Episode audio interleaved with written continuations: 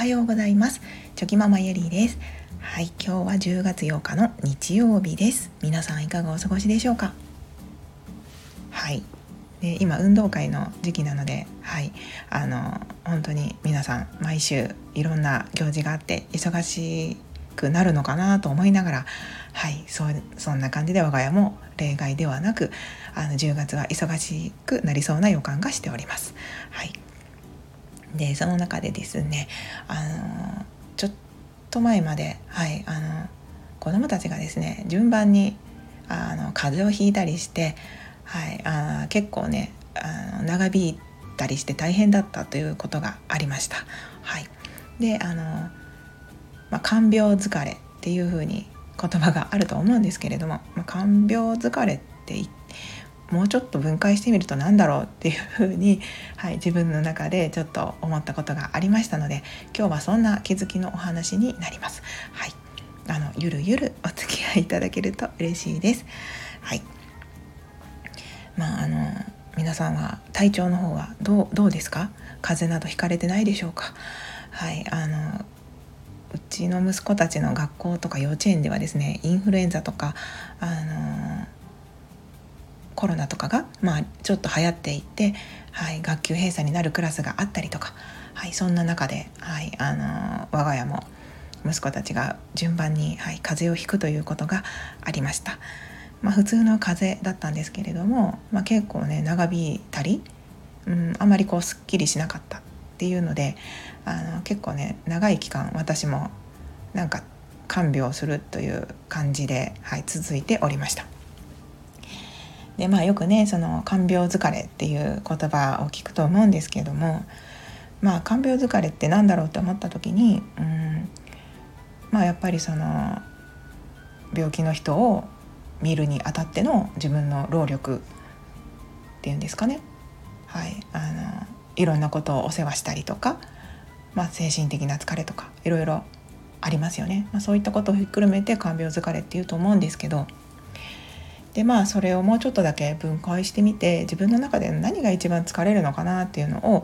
考えてみたんですよね。はい、なんかもうちょっとはっきりさせておこうと思ってで、まあ、考えてたんですけどうんまあ我が家の場合は、まあ、看病って言ったら子供基本的には子供になります。はい、で、えーと、我が家でしたらあと,、えーと年齢で言うと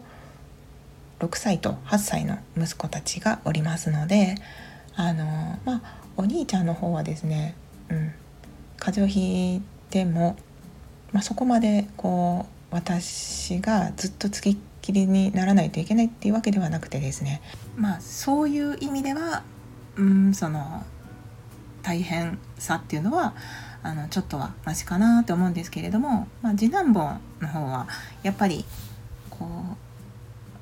熱が出たりすると結構ですねもうずっとそばにいてほしいっていうタイプになりますので、うん、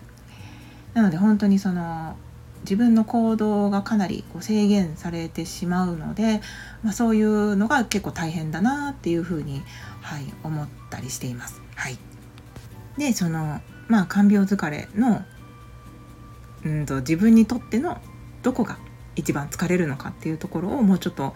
あの細かく分解していくと、まあ、やっぱりその子供に、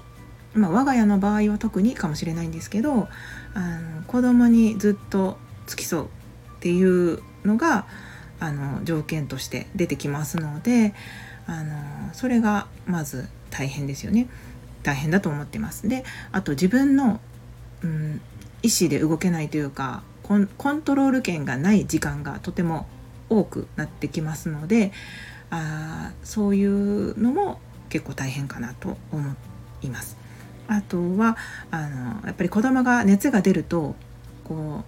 夜とかもですね結構起こされたりしますよねうなされたりするので。でその都度自分も目が覚めてまあちょっとこうさすってあげたりとか、まあ、気にかけるっていうことが夜中中あったりしますのであのそれもこう寝不足になったりとかうん、睡眠不足になるっていうので、はい、体力的にも結構疲れるなと思います。であのー、まあ風邪といっても結構その症状がずっと高熱が出ているわけではありませんのでちょっとずつこうマシにはなってきますよね。はい、でその時っていうのは、まあ、状態も良くなってはきていますのでその状態が悪い時っていうのは精神的にもあなんかその大丈夫かなとかこのままひどくなったらかわいそうだなとかこういろんな心配が出てきますのであのそういう意味でもこう精神的に疲れっていうのはあると思うんですけれどもそのマシになってきた時っていうのは、まあ、だいぶその精神的にあの結構気持ちが楽になってるはずなんですよね。はい、気にすることが減ってきますのででもあのつい先日も思ってたんですけどなんかその症状はすごくマシになってきていてでまあ看病しながら見ていてそのピークの時よりはマシなはずなのになんでこんなに疲れてるんだろうってその自分自身が思う瞬間があったんですよね。はい、でそれをまたもうちょっと考えてみるとやっぱりその体の疲れではなくてあ心の疲れの方があるからその疲れてるんだなっていうふうにまた考えているとあの分かってきました。うん、であのまあその夜中にうなされることとかも症状がましになってくると子ども自身もこうある程度ね夜もぐっすり寝てくれるようになりますのでやっぱり自分自身も回復はしていきますよね。はい、しっかり寝れる寝不足の分を取り返せるので、うん、だけどそのだらだら続く風邪の時っていうのはまあやっぱりその先ほども言ったように看病する時間日数が増えてきますのでその体力睡眠は取れて体力は回復してきているんだけれどもやっぱりその気持ちの方の疲れが蓄積されてきているっていうのがありますのであの、うん、やっぱりその回復してきてその病気が治りかけの時でもあの疲労が溜まっているっていうのは先ほども言ったようにその精神的な疲れがあの結構占めてるんだろうなと思います。うん、だから最初の看病疲れの疲れの種類っていうのは結構その寝不足とか、まあ、なんかつきっきりでいないといけないとかあとはねいろんな心配とかいろんなことがあって体力的にも疲れてると思うんですけど後半の看病疲れっていうのはやっぱり精神的なものの方が大きいんじゃないかなっていうふうに、はい、思いました。はい、でこの前そのあなんかしんどいなって思った時に その一瞬その時にですねあのあでも本当にしんどいのは子供なんだからそんなん私がしんどいなんて思っちゃダメだなって思った時があったんですよね。はい、だけどその時にハッとして今それは自分に対してこう思っちゃダメだっていうジャッジをしてしまってるなって思ったんですよね。うん、でそのしんどいなって思う感情は別に否定されるべきものではないのでそこで必要なことはあそうだよね自分もやっぱり疲れるよねっていうふうにこう認めることっていうのが大切なんだっていう気づきがふと、はい、その時ありました。うん、であやっぱり疲れるもんねなんかその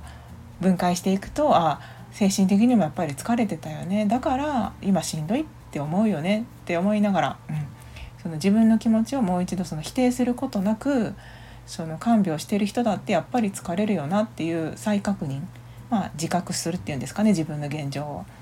っていうのをしてあげてそうするとなんかその自分を責めるわけではなくてジャッジするわけではなくてただただあ疲れてるんだから私もちゃんと休まなきゃなっていうふうにその次への行動もこうすんなりと思い浮かぶことがこうできましたので、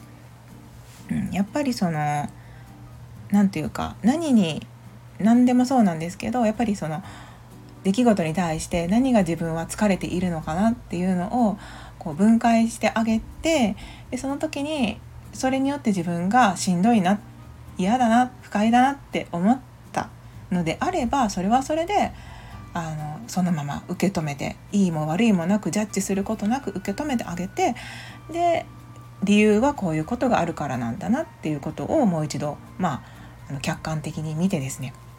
でできることは何だっけって思うことがあ大事だなっていうのをこの前ね、はい、あの看病疲れを自分の中で細かく考えていてそ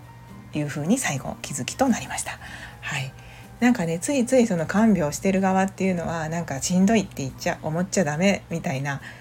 まあ、それは私の変なねなんかそういう思い込みが多分どこかであったんだと思うんですよね。本当にしんどいのは患者さんなんだから自分はしんどいと思っちゃダメだみたいな。弱音を吐いてる場合じゃないじゃないですけど。でもそれはしんどいと感じる感情は別に悪くもないですしそれが自分が思ったことなのでただただただそれを、うん、いいあの受け止めるだけ。それを良しとするわけではなくそうなんだなって受け止めてあげることがあのやっぱり大事なんだなっていうことをその自分の看病疲れの原因を探っていく中で、はい、改めてそういう気づきになりました。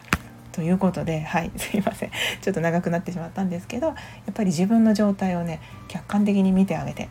とにかくそのまま受け止めてあげてでその後じゃあどうするっていうその行動を考えてそあの行動してあげることが、うん、大事だなっていうそんな気づきのお話でした。はい ということで、はい、あのやっぱり体調をね崩すといろいろ大変なのであのできるだけね無理せずみんな元気で、はい、入れるようにできたらいいなと思います。皆さんもどうか、はい、無理なさらないでください。はい、ということであの最後までお聴きくださいまして本当にありがとうございました。ではまた明日。